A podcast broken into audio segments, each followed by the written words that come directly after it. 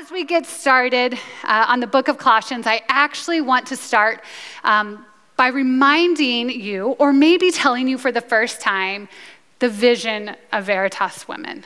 Okay? So everything we do fits into the vision of the church. But then we also have some extra language that we use and we need to remind each other of, of why we are here. And this is, this is what we have come up with. Ladies, we are known by God and we're loved by God. So let's know each other and let's love each other. How we're going to do that is by leaving our pretenses at the door and coming together. We quiet our hopes of impressing one another, and we take our insecurities and put them before Christ. And we find ourselves ready to do the kingdom work that God has for us. So we start broken, but we stay broken. And somewhere along the way, grace teaches us to be faithful. Maybe that's the only part that we really need to focus on. The goal is that grace would teach us to be faithful, both this summer and beyond. How we do that, the main things that we do as Veritas women one, our top priority is Bible literacy. We work hard, we help each other learn how to be good students of the Bible. Secondly, is authenticity.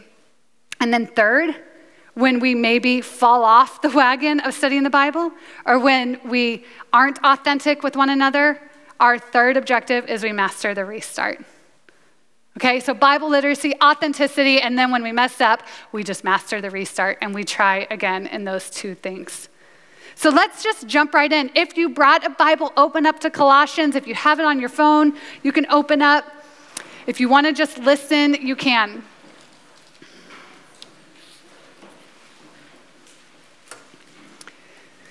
So I'm going to start actually just in the first couple verses of Colossians chapter 1 to get us started.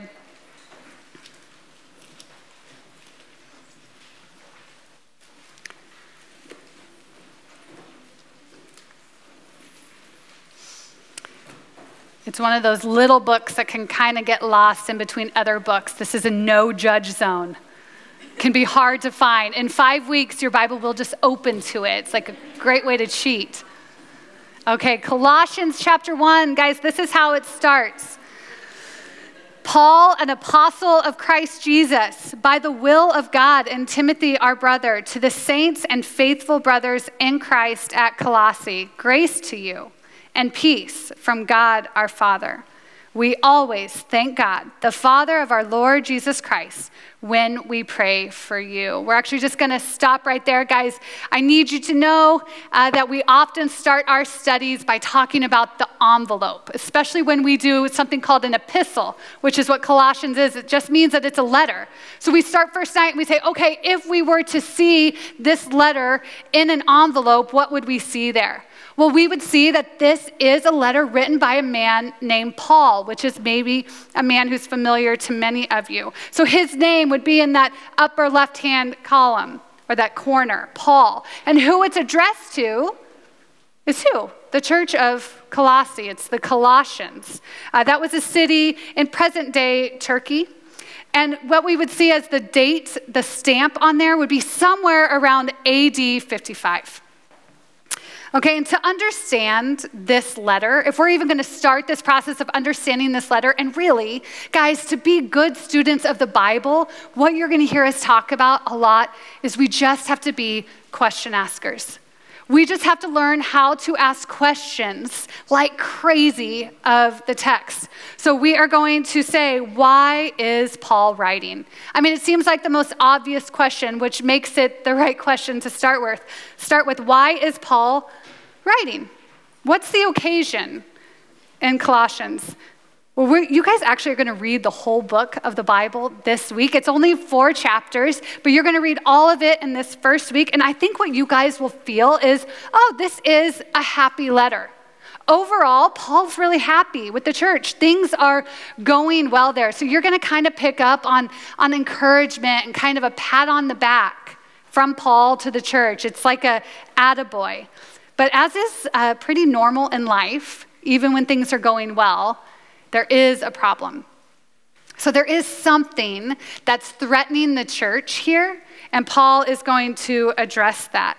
This is a false teaching. And guys, this false teaching, it's at the very heart of Paul's letter. And see, where we are going to be, we're actually not going to be digging into the whole book of Colossians, even though it's just four chapters. We're not even going to dig into all of chapter one. But where we are going to kind of pull over and park is just nine verses. It's called the Christ hymn. It's starting in verse 15 and goes to 23. That's where we're going to be. It's called the Christ hymn, and it actually is just that it is a Hebrew hymn. This was a maybe a common or even a popular song that Paul knew, and he has put it into his letter. So we've already asked one question, right? Why is Paul writing? But now, here's an obvious question. Why would Paul stop his happy letter and break out into song? Right? What does that sound like to you guys when someone just breaks into song? What do you think of? Musicals, right? Right? It makes me think of a musical. So maybe uh, you went and saw Hamilton, or maybe you're kind of old school and you like think um, My Fair Lady. Um, I'll be honest, the one that came to my mind was Grease. I, I grew up pretty conservative Christian home, but that was like the musical of my childhood. I didn't, I didn't understand most of it. I probably still don't understand most of it. But so when I noticed, when I started to understand that this is Paul, Paul is breaking out into song, it made me picture Paul as John Travolta, like as Danny Zuko breaking out into song. Um, but there's something to it, guys. Why would he do it? Why would he break into song if he is trying to be compelling to this church? I think it's because he understands that people remember songs more than sermons, right? Even if a sermon is amazing, do you leave church humming the sermon? No, you hum the song, right? S- songs stick with us, or you could even say, like, there's a song for, for every mood. Music motivates us, even if we're not musical. Music motivates us. And I would like to prove my point here. Okay, here's how I'm going to prove this and let you in on my life, let you get to know me if you don't already. 45 seconds, I'm going to tell you my entire life story. And I'm going to do it by telling you a song that sums up those seasons of my life. 45 seconds, let's see if I can do it. Okay, ready? Childhood, dressing up, singing into a hairbrush microphone, singing Carole King, I Feel the Earth Move Under My Feet, on record. Uh, Pre adolescence, the first cassette tape that I bought was Boyz II Men. Down on Bended Knee. I'm gonna be looking for people my age. Down on Bended Knee. Oh my gosh, I loved it so much. Okay, I can remember my first junior high dance. I think it probably played four times the Titanic theme song by Celine Dion. It's so good. Okay, okay, much more serious. The first worship album that really taught me how to worship, Sonicflood. Yes? Okay. Okay. But moving on, uh, much less serious varsity basketball, locker room, hype song, Michael Jackson, Man in the Mirror. That, that works for me.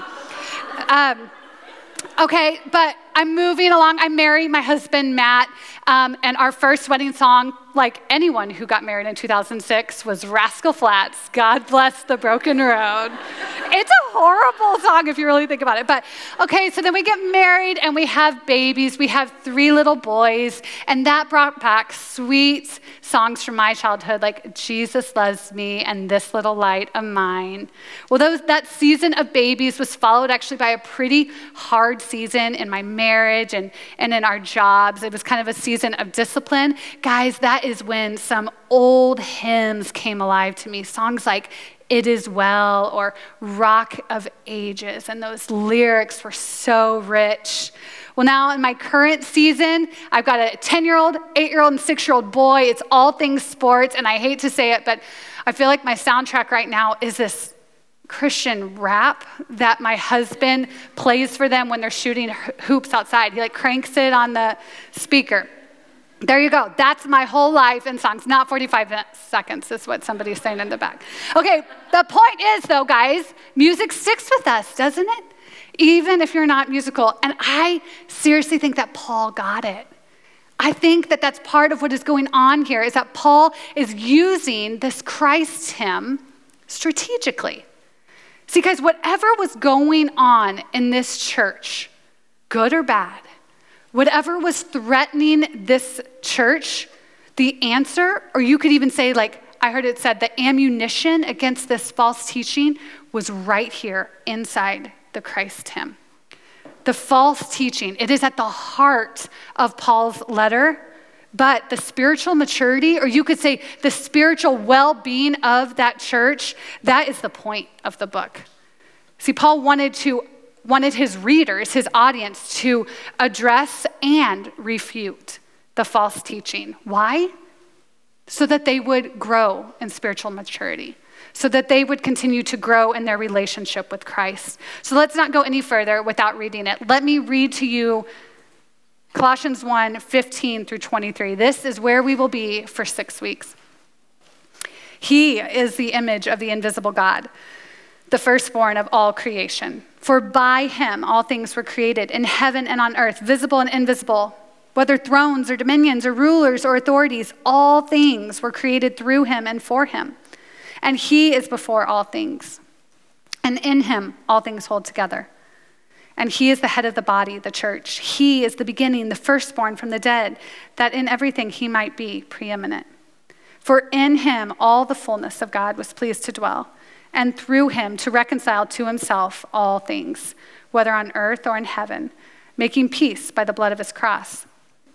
And you, who once were alienated and hostile in mind, doing evil deeds, he has now reconciled in his body of flesh by his death, in order to present you holy and blameless and above reproach before him, if indeed you continue in the faith, stable and steadfast, not shifting from the hope of the gospel that you heard, which has been proclaimed in all creation under heaven, and of which I, Paul, became a minister.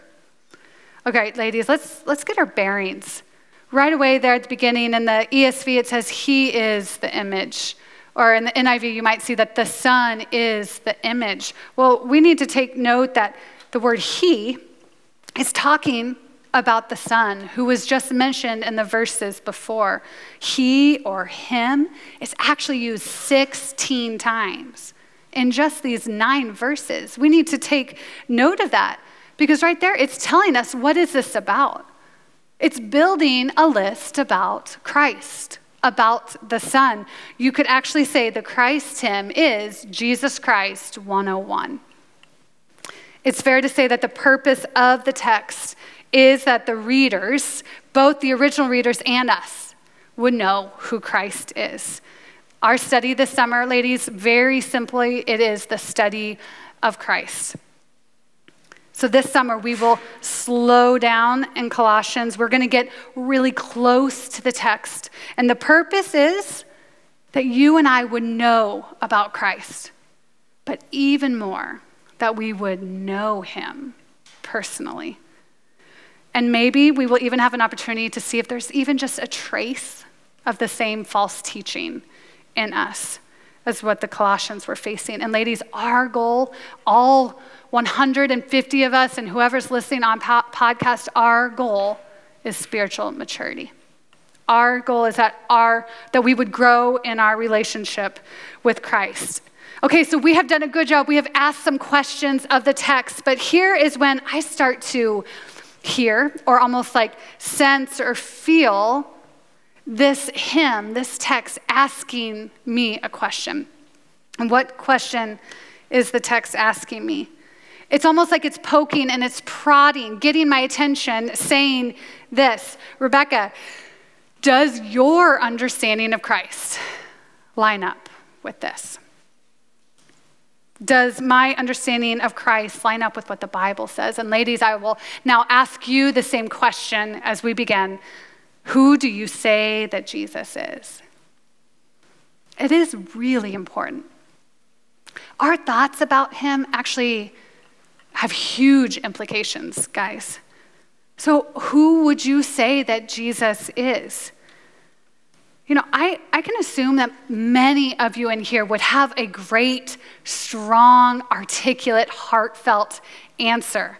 If you've been in the Christian circle long enough, or if you have been in Bible studies, I would assume that you can articulate some good truths about Christ. But when I hear this text asking me this question, I actually hear it being asked at a much deeper level. And here's what I mean if I watched your life on a given day, or if you watched my life on a bad day, is what you see showing you that I believe this is who Jesus is. Does that make sense? So if you watched me parent and I watched you make plans for your life, what would it say? What would those snapshots say about who you believe Jesus to be? If you watched me when I'm trying to control the people in my life, or I saw you when you were dealing with your fears or your worries, what would those moments say about who Christ is? Ladies, what do you think about Jesus? That is what we are leading our study out with. Does it line up with what you see in Colossians 1? Because if my vision or my version of Christ is smaller than what's right here, then I have some problems. Guys, I'm in some trouble. If, if Jesus is actually smaller than this, if he's less powerful than what I see in kind of these weird verses, this weird list, then I'm going to need some help. I'm going to need to actually find like some supplementary resources to gather together to make sure that I'm really saved, to make sure that my salvation is secure. If Jesus is smaller or maybe more casual than what we see in this text, you know, like he's more like your friend than your king. Or maybe like when we think, oh, Jesus is more like us than he is like God, then we are going to have some problems because we're going to make we're going to need somebody or something else to make sure that we really can get to heaven, to make sure that our sins are really forgiven, to make sure that we're really reconciled with God. Guys, buddy Jesus or like TED Talk Jesus is just not big enough and strong enough to deal with my sins. He's just not big enough or strong enough to keep my heart from wandering away from him. And this is when I really feel the weight of this text. What about when my problems are big? What about when your problems are consuming? See, if Jesus is just a good teacher, if he's just like that long haired, lamb holding, smiling pacifist, then what happens when you need a solution to your problem? When, when my fears cast a really big shadow on my week, when my debts are massive, or when conflict is many, then what? What happens when I put my despair next to a small Jesus, or when you put your depression or your chronic issue next to a weak, small Jesus? Where then is the hope, ladies? Where is the comfort at that time? See, as we ask ourselves these questions and as we invite our minds to lead the way in Colossians, the problem actually has really become clear to us. We can now see what's going on both in their world and in ours. The problem is that we are confused often about who Christ is, maybe even just uninformed. Or maybe more specifically, what we see is that we have just made Jesus too small. In what ways have you maybe made Jesus too small? Maybe that's the problem that we start with as we study. Well, is there a solution? What would the solution be? How do we make Jesus bigger? Or another way to say it, ladies, how do we, how could we as a tribe of women obtain an exalted view of Christ, a loftier vision of Him? How could we clear up what we see when we think of Christ? What's the solution to our small Jesus problem?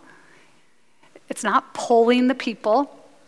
It's not found on Instagram. It's not Googling it. And you know what, guys? It's not even like digging deep into my feelings and what I hope Jesus is and then fashioning him in that way. It's not that. Guys, the answer is exactly what you think I'm going to say at Bible study. The answer is we read the story of Christ. How do we get an exalted vision of Christ? We read his story. The Bible is the story of Jesus from Genesis to Revelation. And guys, I love this because it's exactly what Paul does. So you don't see it at first when you look at these nine verses, but what Paul is going to do, guys, he's going to take us all over the Bible. He's going to use all of Jesus' story, picking up like on biblical motifs and alluding to Old Testament themes, and then reminding us of stories of when Jesus was on earth. He's going to do that so that we can understand who Christ is. This is our solution. So I wonder, how would you answer if I said, you know, tell me Jesus' story? I think a lot of people would say the cross, right? And that's not wrong. Maybe some of you would say, no, no, his story starts in the manger. Or maybe if we have some fellow nerds in here, you would say, Rebecca, go to his genealogy. And I would say, okay, let's. And maybe we would do that then trying to get a grip on Jesus' story, we would go to Matthew chapter 1, where we see Jesus' family tree. See, it is in Jesus' family that we will find his story, his genealogy. Now, I want to illustrate this. I want to show you that this is a great place to start to get us excited for the study of Christ. That going to someone's family might help make sense of them. So maybe you are not so sure about me so far. Maybe you don't have a good understanding of me. You're looking at me and you're like, hmm, why is she so intense? or why is her torso so long? Or is that a perm? I don't know. Why? Why does she say she's a thinker, but then she cries and raises her voice whenever she teaches? She just isn't making sense to me. Maybe what you could do is get to know my family. And even more like my family trees. So going back to the Hamby side. See, maybe then you would see there's long torsos everywhere. Short little legs scurrying around everywhere. And everyone has curly hair. Uh, side note, we all lose our curl when we're pregnant, but then it comes back, just giving you that little insight. And maybe if you looked at my family, you would see um, my dad's long term example of good study habits of the word. But then you would see my mom's zeal and passion for life. And by looking at my family tree, you would maybe then be able to make sense of me. And I think that that's part of what we get from Jesus' genealogy. So, as we get ready, guys, to move around the Bible with our feet planted in Colossians 1, I want to show you a couple examples of how the whole Bible is the story of Christ. And this is going to clear up our vision. So, as we open to his um, genealogy, we would see that right away it pulls us back. It pulls us back into the Old Testament. For example, we see a man named Zerubbabel.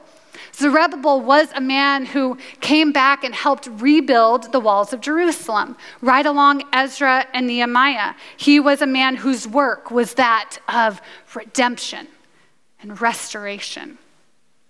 Then we would pull the pages back more and we would find in Jesus' family tree is King David, the promised royal heir, the head of the people of God. And maybe we would start to see that connection with Colossians. Those are words that I see here in Colossians chapter 1.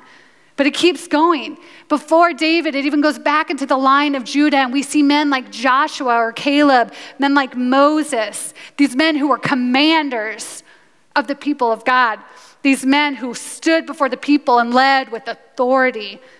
And we start seeing in the Old Testament almost like a shadow that looks a little bit like Jesus. Or we almost hear these whispers of Jesus from these ancient men. Guys, it's in the Old Testament, long before Colossians, that the stage is set for Jesus. Do you see these men, how they bear a resemblance of Christ, just like we see in Colossians 1? And just for fun, we could even move back a little bit further. We see Abraham and Noah, and then we find ourselves with Adam. Adam, who was made in the image of God. Guys, we found ourselves on page one of the Bible, and now, now is where the story of Christ begins, is in Genesis. Here in Genesis, the beginning, we see Christ as the creator. He is introduced actually way back in the opening scenes of the Bible when we find, when we read that there's like this triune, this three in one God in a holy huddle creating. And we see that they created by the what? The word, the voice of God going out into the unformed chaos, creating order out of chaos and light out of darkness and land up out of the waters. There is Christ at creation in Genesis. Guys, the story of the whole Bible, Genesis Revelation, is the story of Christ. It's, it's like the Old Testament has built this frame for us, and upon its completion, we are ready to behold Christ. And it's actually specifically in our study. It's in Colossians 1, almost more than anywhere else in the Bible, that it is explicitly, clearly laid out that God's story is by his son and for his son. That God's creation exists because of Christ and for Christ. That he is before all things, and he is the focal point, he's the climax, he is the building tension and the solution all at once. Guys, from the fall of man on, the very beginning of our story, God gets to work to reveal himself to mankind to reveal himself, to redeem them, and to restore that nearness. To reveal, to redeem, to restore. And in fact, we see this thread of God revealing himself go through the whole Bible, and it culminates in Jesus. But I want to verbalize what I think some of you might be thinking. I want to free you up, to be honest. I wonder if some of you are still saying, Rebecca, this has nothing to do with me. Rebecca, this is at risk for boring me. Rebecca, this actually is not going to help me get through my summer. This isn't going to hold my attention or the attention of the friend that I brought.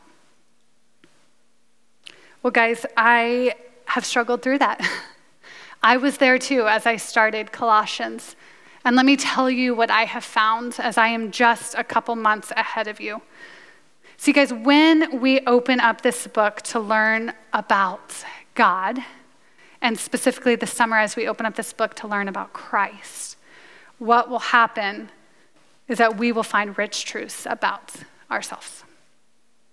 You can be confident of that, that you will learn about yourself. But it's interesting, isn't it? It's like we all think that that's what we want to learn about, myself included. We think we want to learn about ourselves, and we even see like that's what culture and most churches sell to us. But here's the reality of it. And I wonder if you agree with me. A study of self or an identity study in and of itself really isn't that compelling or lasting. The study of, of self it really, it doesn't bring that much joy or that much freedom or that much awe unless it is set against the backdrop of the study of Christ. The study of Christ, our origins. Guys, and here is why, as we study who Christ is, we hear this opportunity, this invitation to let Him have the defining voice of our identity. I'm going to say that again. As we study Him, we will find the opportunity to give Him the defining voice of our identity. Not your jobs, not your skills, not your talents or your pretty face. It is Christ who defines you. It's not your sharp brains or your solid relationships.